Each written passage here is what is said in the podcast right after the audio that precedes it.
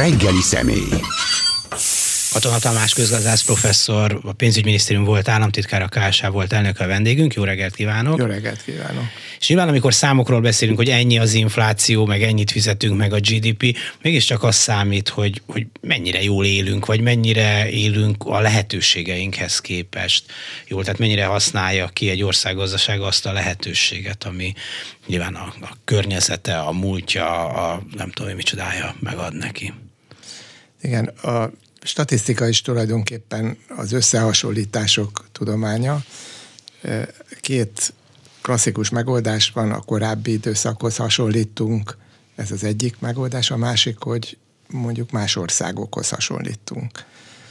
Sőt, még ezt kombinálhatjuk is, hogy más országokhoz képes hol tartunk idén, mondjuk ahhoz viszonyítva, hogy tíz éve hol tartottunk, és e tekintetben nem állunk jól. A ha azt nézzük, hogy az elmúlt 15 évben például hogy alakult az életszínvonal, akkor, akkor van pozitív elem is, mert egy nagyon széles rétegnek például 2016 és 19 között emelkedett az életszínvonala, tehát javult a, a jövedelmi pozíciója, jobban nőttek a bérek, mint az árak, és körülbelül két millió ember pedig lényegesen rosszabbul él, mint például tíz évvel ezelőtt, akik az elszegényedés szélén vannak, akik a szegénységnek, illetve a társadalmi kirekesztettségnek a veszélyével élnek. Számukra ez nagyon kellemetlen, és azt lehet mondani, hogy a összességében nőttek a különbségek a társadalmi csoportok között. Azt is lehet mondani, hogy ketté szakadt a társadalom, de ez, ez kicsit elcsépelt régen mondjuk. Az a lényeg, hogy, mondtam, hogy két millió ember a szegénység küszöbén él, viszonylag kevesen vannak, akik nagyon jól élnek, és az utóbbi évnek van egy új tendenciája, hogy a középrétegek, melyek azért viszonylag elfogadható szinten éltek, most vagy romlott az életszínvonaluk, vagy érzik annak a veszélyét, hogy romolhat az életszínvonaluk, kapaszkodniuk kell, hogy megtartsák a jelenlegi színvonalat. Ezt mutatják az adatok. Ami pedig a, a nemzetközi összehasonlítást illeti, sajnos a lecsúszásról kell beszélnünk. Az elmúlt tíz évben romlott a pozíciónk a kelet-közép-európai térség országai között is, és ma például a háztartások egyfőre jutó fogyasztása az a 26. helyen van az Európai Unióban. 27 tagországon emlékszem. Igen, tehát Bulgária mögöttünk Jó. van. Viszont nekik van tengerük. Igen. Az azért a javára lehet. És mégis mögöttünk van. Sőt, egyébként itt is lehet pozitív dolgot is mondani, mert öt évvel ezelőtt a 27-ek voltunk, és azért kerültünk egyel előbbre, mert Nagy-Britannia kilépett az Unióba. Ah, hát ez is tényleg eh, valami. Néztem a múlt héten talán egy statisztikát, hogy a magyar tőkejövedelmekkel a társadalom, eh, a magyar tőkejövedelmek 70%-ával a társadalom 1%-a eh, rendelkezik. Tehát, hogy milyen egyenletlenül osztanak meg a, a jövedelmek Magyarországon. Igen, tehát viszonylag egy nagyon szűk körnek igen magasak a jövedelmei, ez kétségtelen. Ez jól látszik, hogy egy, egy nagyon szűk vállalkozói réteg egészen meglepően magas profitokat vesz ki a cégéből, és ezeket részben talán külföldre viszik, mert nem látszik, hogy mit tennének vele. Vannak olyan cégek, amelyek egészen magas mondhatni, hogy meglepően magas a profitrátája. Hogy mondjak egy egyszerű példát, a nemzetközi gazdaságban azt mondjuk, hogy a 40% os profitráta az már igen-igen magas a high-techben, tehát a, a legmagasabb technológiai színvonalon érvényesül. És, és nálunk van például olyan kavicsbánya, amelyiknek 40% körül van a profitrátája. Kavicsbánya. Amennyire én tudom, a, a, azért a kavicsbánya az nem a high-technek a része, mégis egészen magas de, a profitrátája. De ki lehet a tulajdonosa annak a kavicsbányának? Én most ettől függetlenül mondtam, csak mert hogy, mert hogy nagyon sokszor ezek ilyen állami megrendelésekből, Európai Uniós pályázati pénzek nem feltétlenül hatékony felhasználásából születő nagy profitok, nem? Igen, ez így van, mert azért ezeknek a kiemelkedően magas profitú cégeknek az a sajátosságuk, hogy, hogy a bevételek döntő része ilyen állami megrendelésekből adódik. Ezeknél jelentős részben valóban Európai Uniós források képezik az alapot, a, a finanszírozási alapot, és ezek a cégek külföldön nem nagyon működnek, vagyis hozzá kell tenni, hogy ezek nem versenyképesek a nemzetközi piacon. Egyébként is az egyik nagy problémánk, hogy, hogy süllyed a, a termelékenységünk. Tehát ahelyett, hogy növekedne, ez, ez egyre romlik összeszerelő ország lettünk. Ennek sajnos ez a következménye. Úgy is romlik a termelékenység, hogy nagyon sok nagy nyugati cég jelenik meg Magyarországon, és azt gondolná az ember, hogy azok hatékonyabbak munkaszervezésben, és a többiben, tehát profibbak, vagy profik. Hát azért az elmúlt években inkább keleti cégek jelentek meg, mint nyugati cégek Magyarországon. A legnagyobb beruházások ma keletiek, de ezeknek az a problémájuk, hogy nagyon kicsi a hozzáadott érték. Tehát például manapság divatos emlegetni az akkumulátorgyárakat. Igen. A kormány ki is jelentette, hogy akkumulátor nagy hatalommá akarja változtatni Magyarországot, de az akkumulátorgyártásnak az a jellegzetessége, hogy nagyon kicsi a hozzáadott értéke, hozzák de az alkatrészeket, nagyon sok káros vegyi anyagot kell felhasználni ehhez, ezeket összeszerelik, és tulajdonképpen aztán viszik ki az országból, vagy beépítik a, a nyugati gépkocsikba. Így aztán tulajdonképpen egyetlen egy pont lenne, ahol némi hozzáadott érték képződne ez a, a bérköltség, de egyrészt nagyon alacsony bérrel dolgoznak, alacsony képzettségű munkaerőre van szükség, és ők is távol-keletről jönnek. Tehát tulajdonképpen ide jön a, a mondjuk a maláj munkás, a keresetét hazautalja, még áfa se képződik belőle. Tehát ha hozzáteszünk azt is, hogy milyen komoly károkat okoz a, a levegőszennyezéstől a talajszennyezésig sok minden benne van, és itt, itt marad az a rengeteg szennyező anyag, és iszonyatosan sok vizet és energiát követel, miközben a, az energia függőségünk igen nagy, ráadásul egész szerencsétlenül szinte kizárólag orosz függőségünk van, az Európai Unióval e tekintetben is szembe megyünk. Tehát valószínűleg ezen a bizonyos autópályán nem a 26 tagország megy a másik oldalon, hanem mi.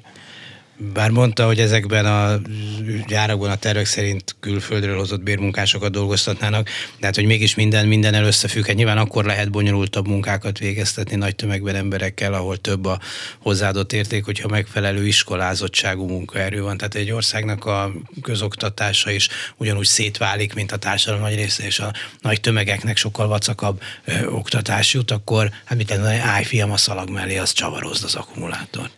Igen, azok a országok, amelyek viszonylag ö, gyorsan ö, jutottak el egy magasabb szintre, Kórától kezdve lehet sorolni az országokat, azok azzal kezdték tulajdonképpen a, a fejlődést, hogy az oktatásra a, az átlagosnál, úgy értem, hogy a nemzetközi átlagnál jóval többet fordítottak, de nem csak keleten, Finnország is Finnország, így kezdte igen. például hogy, és ehhez képest nálunk még például az, az idén tavasszal benyújtott konvergencia program is azt mondja, ott van a, ennek a programnak a végén egy sorozat táblázat, statisztikai táblázat, ahol bizonyos kitekintés is van a hosszú távra, és ott az van ebben a ebben az egyik utolsó táblázatban, hogy a, a GDP arányosan oktatásra 2030-ban kevesebbet fogunk költeni, mint az idén.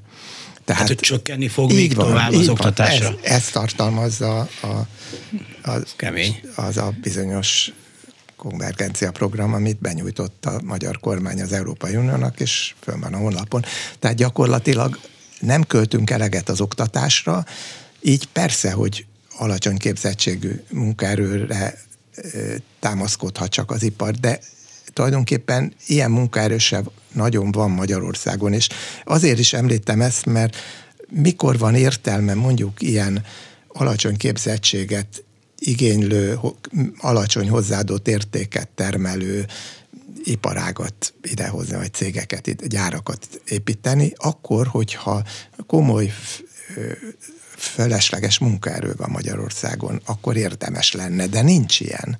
Tehát ezért van az, hogy egyszerre a miniszterelnök azt is mondta, hogy 500 ezer külföldi munkásra lesz szükségünk. Aztán ezt száfolják, és azt mondták, hogy nem is mondta, de ettől még... Ez Vagy elhang... mondta, nem úgy gondolta.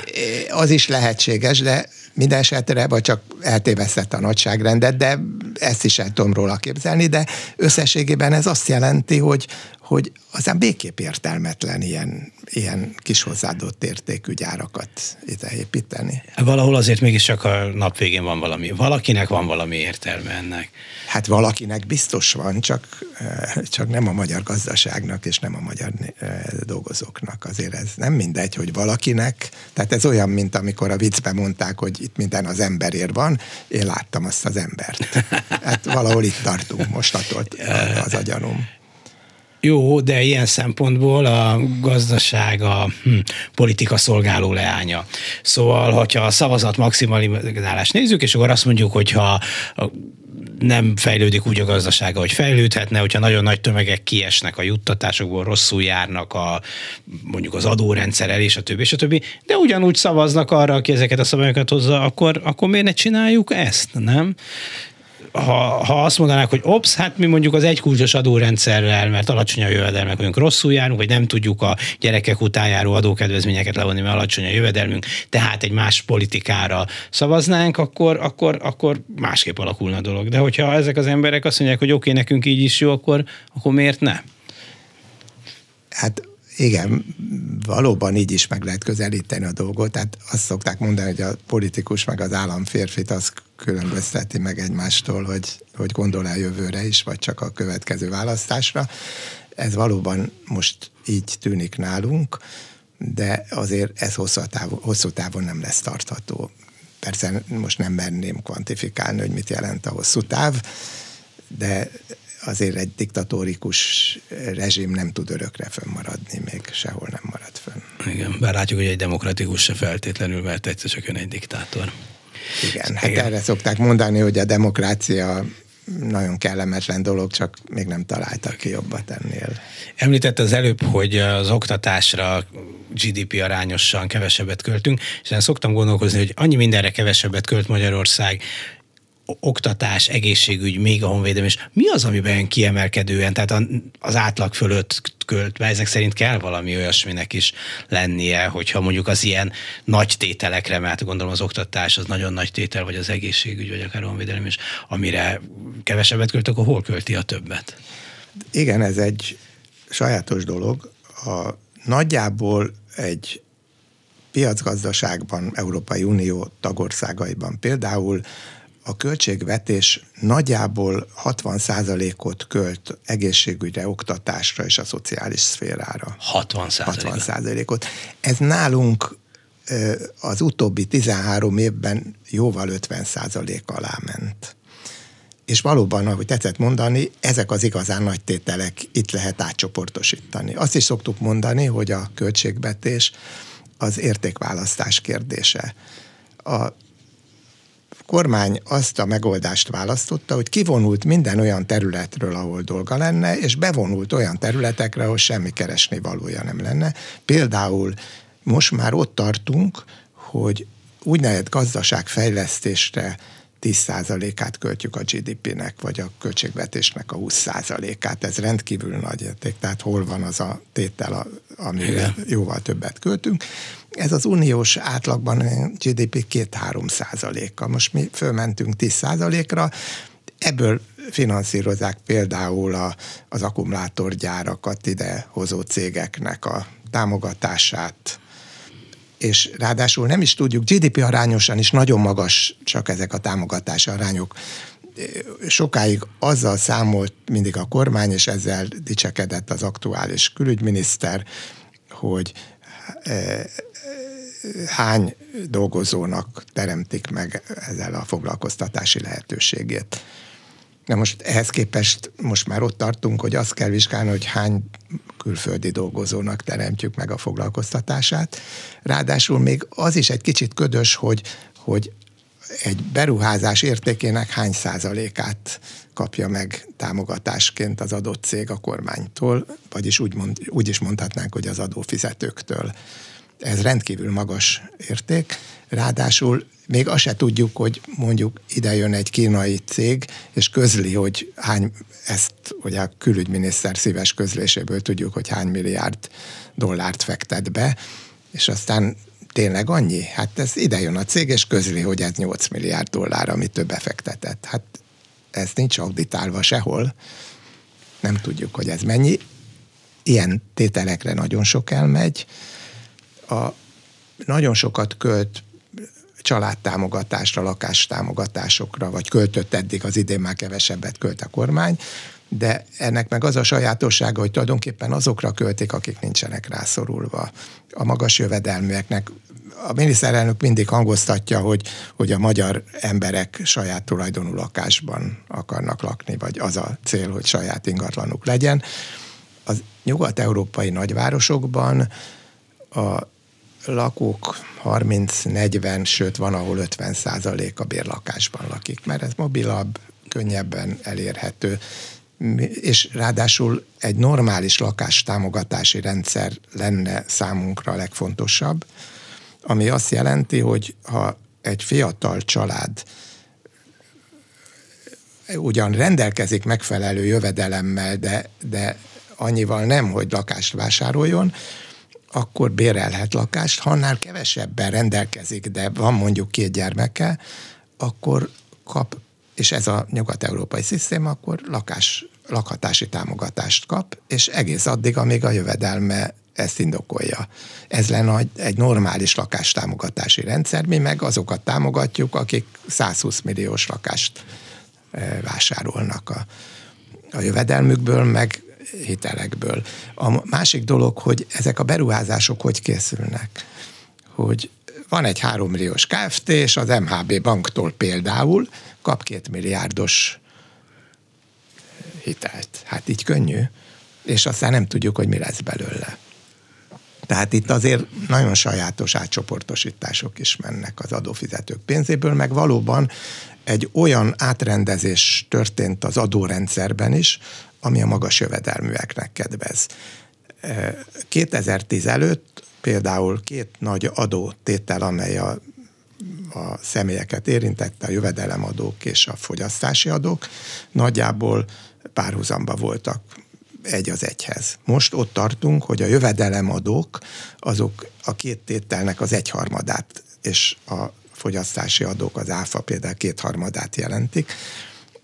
Ezt egyébként most saját kárán érzékeli a kormány, ezért csökkentek ilyen mértékben a, az áfa bevételek. Pontosabban ezért... Hát ugye a fogyasztás csökkent például. Csökkent a fogyasztás, 9,3%-kal csökkent a, a kiskereskedelmi forgalom az első háromnegyed évben a tavalyi első háromnegyed évhez képest, de az áfa bevételek meg összesen nominál értékben fél százalékkal nőttek az első tíz hónapban a tavalyi első tíz hónaphoz képest. Ez volt 20 százalék infláció. Igen, 17-18 százalék körül lesz az éves infláció. Most ott tartunk, hogy 20 százalék körül van a, az első három negyed év például. Ez azt jelenti, hogy e, tulajdonképpen a gazdaság megrodjant, mert 6,2%-kal nőtt a, az áfa bevétel, de 14%-kal nőtt a visszautalás. Ennek két oka, van, két oka van. Az egyik az, hogy, hogy csökkent az import, és nőtt az export. A tavaly pont fordítva volt, az persze a, a külkereskedelmi egyensúlyunkat megnez, ugye bonyolította, de most ez kedvezőbb a külker egyensúlynak, de az áfa bevételeket rontja, mert ugye az, az export után visszaigénylik az áfát, az import után meg kevesebb áfát fizetnek. Nagyon sok a félbe maradt beruházás, ezért aztán ez nem fordul termőre, visszaigénylik a, az áfát azok a cégek, amelyek a építették, tehát ezért most fölborult ez az egyensúly, de az, hogy ilyen alacsony a személyi jövedelemadó, egy kulcsos a személyi jövedelemadó, és a, tulajdonképpen ez azt jelenti, hogy a, a, a, egy vezető bankár ugyanannyival járul hozzá arányosan a közterhekhez, mint egy nagyon hát alacsony azt mondja, hogy neki mondjuk 5 millió forint a fizetése, akkor jóval többen járul hozzá, mint egy villamos kalauz, akinek mondjuk 480 ezer forint a fizetése. Hát most már kalauzok nincsenek, de... de akkor igen, vonatkalauz, bocsánat. Igen, Jó, vonatkalauz még talán van. Vonatkalauz még van, vonat kevesebb, igen, igen. Legalább nem késik, ha nincs. Na mindegy, tehát hogy azt mondhatja, hogy ő persze százalékban az ugyanannyi, de hát az összegét tekintve ő sokkal többet fizet be mégiscsak. Igen, de azért egy szociális piacgazdaságban azért a közterhekhez nagyobb arányban illik hozzájárulni egy, egy magas, jövedelműek, magas jövedelműnek, tehát elvárható, hogy akinek 5 millió forint a, a keresete, az nagyobb arányban járuljon hozzá a közterhekhez, mint, mint mondjuk egy ápolónő. Vagy egyébként egy, egy vasúti kalóz természetesen, vagy ahogy mondják, jegyvizsgáló. Ilyen szép szavakkal. Egyébként a jegyvizsgálók helyzetét javítja a MÁV, mert sokat késnek a vonatok, és, és hosszabb idő áll rendelkezésükre a jegyek ellenőrzésére. Tehát minden rosszban van valami jó. Hát erre a szempontra, is gondolom, lehet, hogy ezért csinálják, hogy nem érnek a végére a, a vonatnak. Szóval itt ugye az egészségügyi alapokból, meg az oktatásból vesznek el, talán Spiró György mondta itt valami műsorban, hogy igazán sokat lopni egy államnak csak a szegényektől lehet, vagy elvenni csak a szegényektől lehet, akiket alapvetően érint mondjuk, hogy az oktatás milyen, vagy hogy az egészségügyben nem tudják a fizetős, mert hát létezik olyan jobb minőségű, vagy jobban elérhető egészségügyi ellátást választani. Igen, ebben Spiro Györgynek igaza van. Én még annyit hozzátennék, hogy, hogy a szegényektől mernek lopni. Igen. És nem a, nem a holdudvartól, meg a, a kitartottaktól, mert azoktól függenek. Ö, igen, de hát persze mondanám, hogy a szegények meg sokan vannak, és akár még szavazhatnak, és meg sok minden más csinálhatnának, csak ez nyilván kellene, hogy szolidárisak legyenek, egy, legyünk egymással, összefogjunk, és egy csomó politikai föltétele van, hogy ez igen, számítson. Igen, az előbbi, az előbbi kérdésre még visszatérve, iszonyú sokat költünk például propagandára. Uh-huh. Hát igen. A Rogán minisztériumnak 100 milliárdos a költségvetése, és bármikor szinte számolatlanul kap többlet pénzeket az, a kormánytól az éjszakai közlönyök tanulsága szerint. Tehát de ez ilyen GDP arányosan is számít, mert oké, okay, hogy 100, 140 milliárdot kap a köztévének nevezett Fidesz propaganda TV, akkor 40 valány milliárdért rendeltek most kutatásokat a század végtől, és talán a nézőponttól, akkor a, a plakátok, közék, nemzeti konzultációk, de hogy ez persze ez egy szép nagy összeg, de hát ez, ez annyi, hogy ez már a GDP-ben is számít. Hát ez néhány tized százalékot hogy ne számítana. Most ugye olyan 70 ezer milliárd forint lesz körülbelül a folyóáras GDP. Ez azt jelenti, hogy azért az a több száz milliárd forint uh-huh. már onnan is látszik. És ez tulajdonképpen, ha onnan nézzük, ez tízszer, húszszor annyi, mint amennyit egy európai országba költenek a, általában a, például kommunikációra. Ráadásul kommunikációként adják elő azt, ami Propaganda. gyakorlatilag propaganda, hazugság és, és kábítás, tehát ez is benne van. Egyházakra is nagyon sokat költünk arányosan, tehát az uniós átlaghoz képest a, az élsportra rengeteget költenek, a labdarúgásra mennyit költenek, hát gyakorlatilag ez ilyen 100 milliárdos nagyságrend, azért ez már, ez már a GDP oldaláról is látszik, mert és önmagában az nem baj, én is szeretem a, a focit, és nagyon helyes, hogyha jól keresnek a, a labdarúgók, csak ahhoz hát megfelelő színvonal kéne, meg azért Nyugat-Európában a, a nézők tartják el a klubokat nálunk, meg az adófizetők. Jó, hát mondjuk operára is megy közpénz, akkor lehet, hogy valamennyi focira is mehet, mert annyi mindenre költ egy állam, vagy filmgyártásra is megy, hát, pedig hát az emberek többsége nem nézi meg a magyar filmeket, kivéve azokat, amik kevés pénzből készültek. Ez igaz, a bár az operát tetszett említeni, az operát sokkal jobban szeretem meg a focinál is. De Jó, de ez ha, most csak a, költé, ha, negy, ha tized annyit költenének a, a operára, mint a sportra, az élsportra, akkor ennek örülnék. Kétségtelen valamivel többet költ, hogy egészen konkrét legyek, valamivel többet költ most például az operaházra a kormány, mint 15 évvel ezelőtt, de azért ez nem annyira jellemző. A filmekre költenek, ennek is van egy sajátossága, csak azokra a filmekre költenek, amiket ők úgy gondolnak, ugye ezt nevezzük kurzusfilmek, szoktuk nevezni kurzusfilmeknek, ami szintén a, az ő propagandájuk céljait szolgálja. Némi történelem hamisítás se lehet akadály e tekintetben, ahogy hallom. És azt látjuk, hogy egy csomó ponton avatkozik bele a gazdaság működésébe a hatalom. Lehet azt valahogy megsatszolni, hogy ennek mi az ára? Tehát, hogy a kiskereskedelemben még milyen szabályokat hoznak, az, hogy hogyan az adó visszatérítése, nem tudom, micsodák rendjébe, vagy a beruházási támogatásokba, mert hogy Persze szokás azt mondani, hogy a verseny, meg amiben nincs benne az állam, az jobb, de hát azt is tudjuk azért, hogy ha minden csak a versenyre bíznak, az se föltétlenül jó. Hát igen, de ez a másik véglet, ami nálunk tapasztalható, hogy szinte semmit nem bízunk a versenyre, mert hogy itt mindenki akkor lesz sikeres, mint egy vállalkozó, hogyha jobban van a megfelelő hatalmi körökkel. Ez jelenti a nagyoknál a kormányzatot, a kicsiknél az adott önkormányzatot, a, a, az ottani mm, kitartottakat. Ennek aztán az a következménye, ahogy említettem, hogy a versenyképességünk zuhanásszerűen csökkent az elmúlt 13 évben. Ma ott tartunk, hogy ilyen a mértékadó rangsorok szerint ilyen 50-60. hely körül vagyunk a versenyképességi rangsorokban. Hát azért ez nem nagy dicsőség, és gyakorlatilag alig van olyan komoly cégünk, amelyik nemzetközileg is versenyképes lehet. Nem olyan régen beszélgettem az egyik nagy banknak az informatikus vezet, informatikai vezetőjével, és e, hát mondta, hogy tudja, hogy sok problémája van itt a ennek a banknak, ugye egy nemzetközi banknak a magyarországi lánya, csak hát megmondják nekik, hogy melyik informatikai fejlesztő céggel kell együttműködnie, így meg akkor ő nem tud felelősséget vállalni a megfelelő informatikai színvonalért.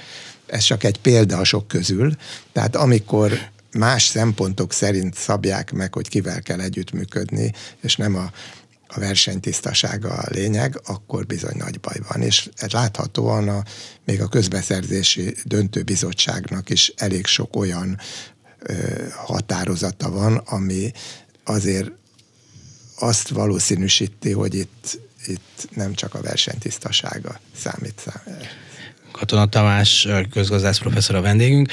Mikor az, ez a példa is ezt mondja, amit mutatja, amit most mondott meg, mikor korábban az, hogy jóban vagyunk, hogyha ezt definiálnánk, akkor ezt a köznyelv valószínűleg részben a korrupció szóval írná le.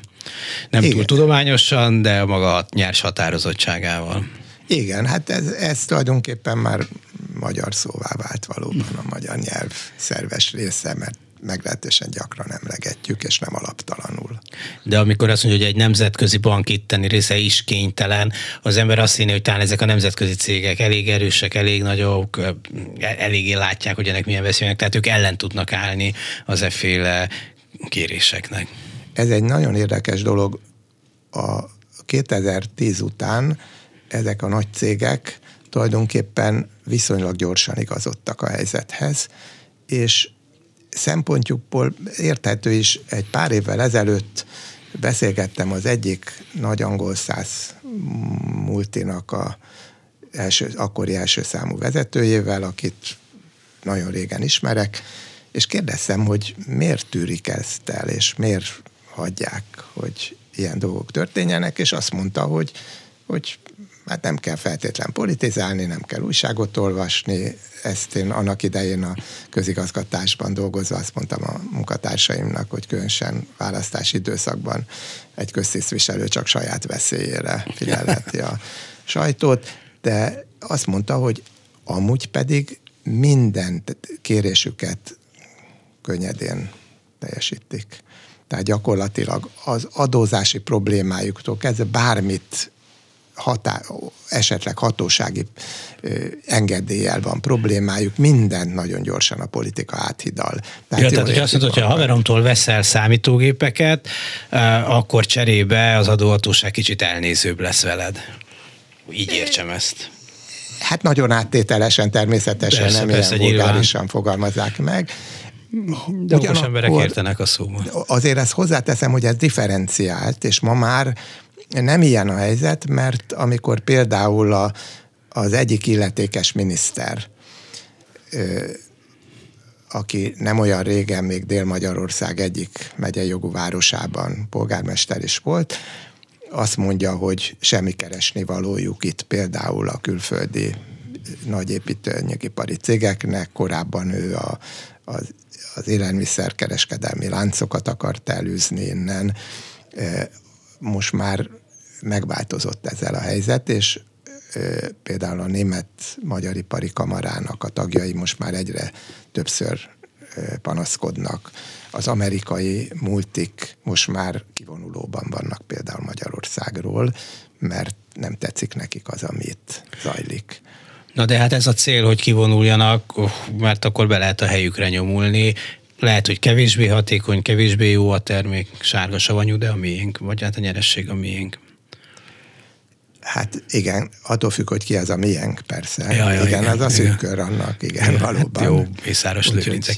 Egyébként a múltkor itt egy kollégámmal néztünk egy nagy építőipari beruházásokat, és akkor így most nagyon egyszerűen, de hogy a cégek volt Tibor cég, Mészáros cég, mit tudom én, Garancsi cég nagyjából ezek voltak, és akkor azt mondta a kollégám, aki ezeket figyelte, hogy tulajdonképpen ezekben már semmi csalás vagy részrehajlás nincs adott esetben. Egyszerűen kiszorították az összes többi konkurenciát, tehát nem is lehetne igazából másnak adni már ezeket a jelentősebb munkákat. Hát ez így is van, részben azért, mert ők építették ki ezeket a kapacitásokat, fölvásároltak kisebb cégeket, a másik pedig az, hogy a közbeszerzési előírásoknak más nem tud eleget tenni, mert azt mondják, hogy az elmúlt tíz évben volt legalább három olyan beruházásuk, amelynek 5 milliárd forint fölött volt az értéke, és és már csak ez a néhány cég van, egy számjegyű ezeknek a cégeknek a száma természetesen. Már nem emlékszem, ki volt a szenvedő alany, amikor valaki azért vesztette le egy valami nagy építőipari beruházást,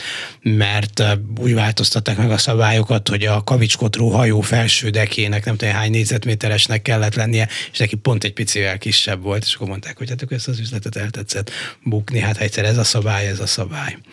Igen, igen, hát egyszer-kétszer kibukott az is, hogy ugyanaz írja a tenderkírás, mint aki elbírálja, hát így persze, természetesen. Sőt, mint aki utána megkapja, azt hiszem a dohányiparban voltak valami.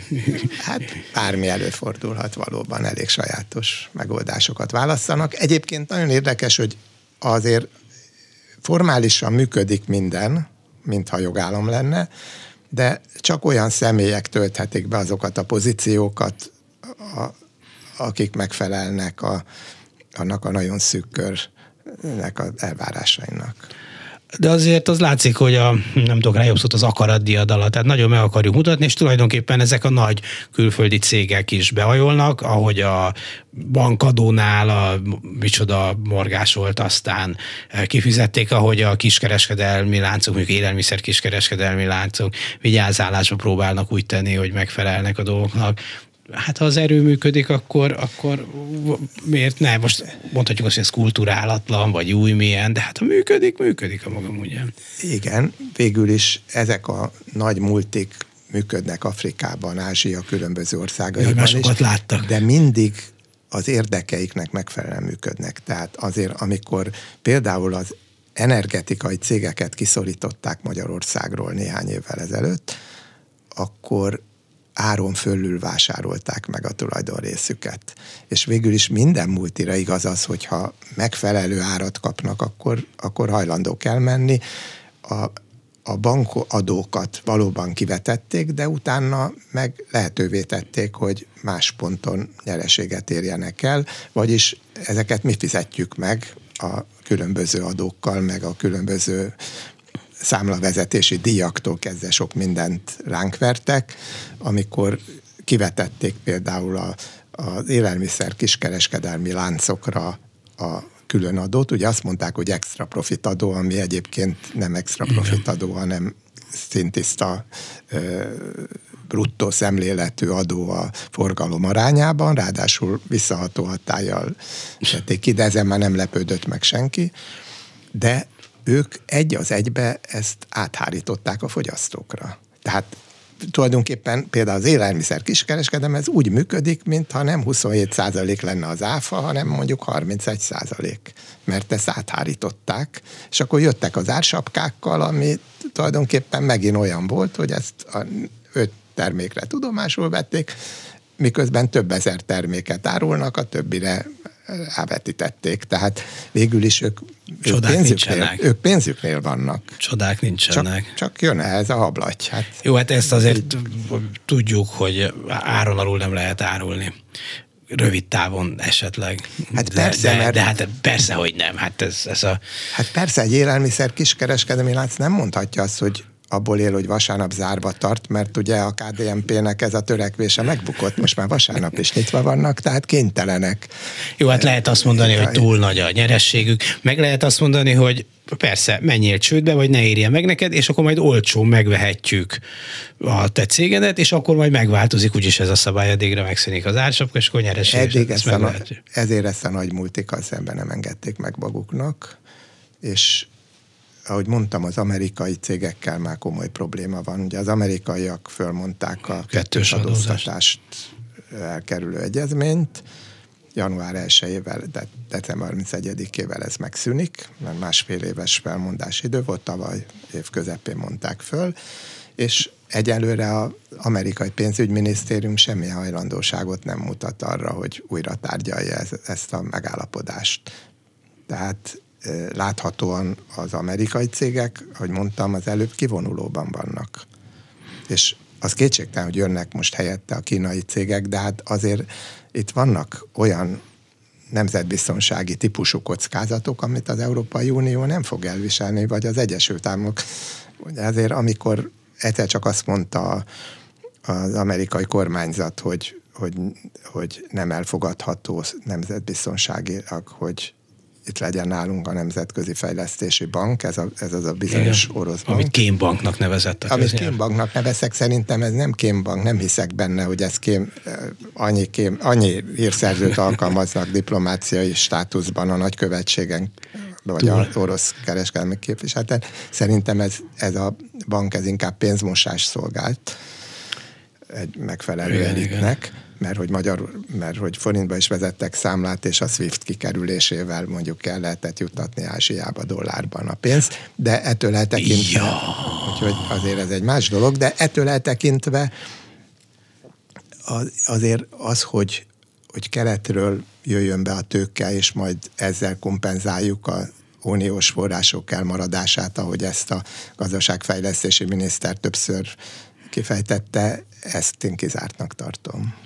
Katona Tamás a vendégünk, még maradt négy vagy öt percünk. Szóval mit gondol az olyan nagy fölvásárlásokról, mint volt korábban a Vodafone, most talán a, a repülőtér, repülőtér, igen, lesz, ami sok milliárd forintba kerül, nem tudom, hogy megéri-e, vagy vagy miért nem mindegy, hogy kinek a kezében van. Hát hogy ne érné meg a tulajdonosnak, megéri. Hát Már ki eladja?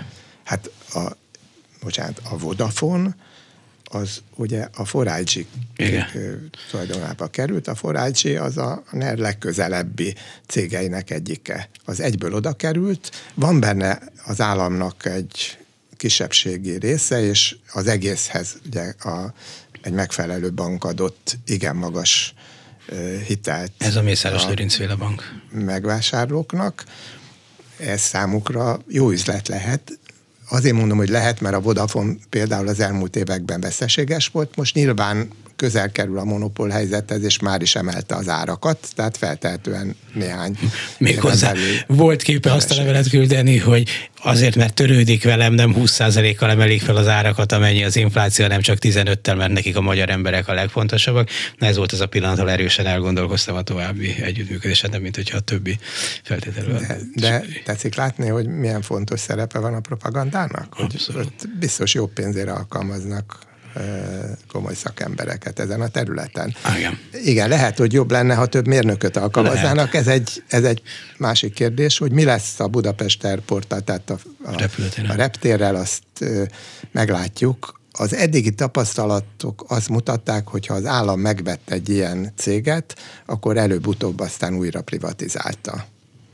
Tehát elképzelhető, meg, hogy az megveszi állam... most közpénzen megveszik, kicsit ócsósítják, és majd Mészáros Lőrinc hazaviszi a végén. Mészáros Lőrinc, az ilyen idézőjelbe szoktuk mondani. É, nem zárható ki ez a variáció se, legalábbis a, a, ha megnézzük az eddigi cégfelvásárlásokat, akkor ez többször előfordult. Hát mondjuk az erőmű volt, Erő, a Mátrai igen, erőmű, Mátrai például, erőmű például. Igen, hogy kicsit igen, kiderült, volt. hogy mégse akkor a üzletek a jobb pénzért visszavásárolták. Igen, tehát különböző variációk vannak oda-vissza, tehát ez is lehet. Ott azt hiszem az volt a, az érdekesség, hogy amikor ezt a bizonyos erőművet megvásárolt a Mészáros cég csoport, akkor ott volt még 20 milliárd forint a eredménytartalékban, és amikor ezt az MVM megvette, akkor az a 20 milliárd már nem volt ott. Ja, tehát 20 milliárdot valaki kikapott. Legalábbis a könyvek hát, szerint Lehet, volt hogy hát abból még egy jó jaksz se jön ki, úgyhogy Hát annyi talán kijön, hát, hát a szerényebb. Egy szerényebb, szerényebb jakt uh, kijön.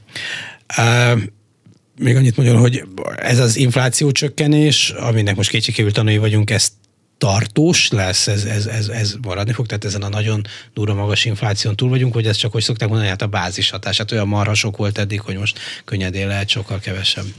Mind a kettő szerepel. Ugye olyan magas ez az infláció, hát két év alatt 30% fölött volt, nyilván hát azért nem fog két évenként 30%-kal emelkedni az árszínvonalat, már most utolértük Ausztriát, Németországot például a kiskereskedelmi árszínvonalban, de csökken is a, a, még egy kicsit az infláció mértéke, de jövőre ez meg fog torpanni jövő év elején, mert mert megint adóemelések lesznek, és elég jelentős adóemelések, amit már láttunk, amit benyújtottak a parlamentnek.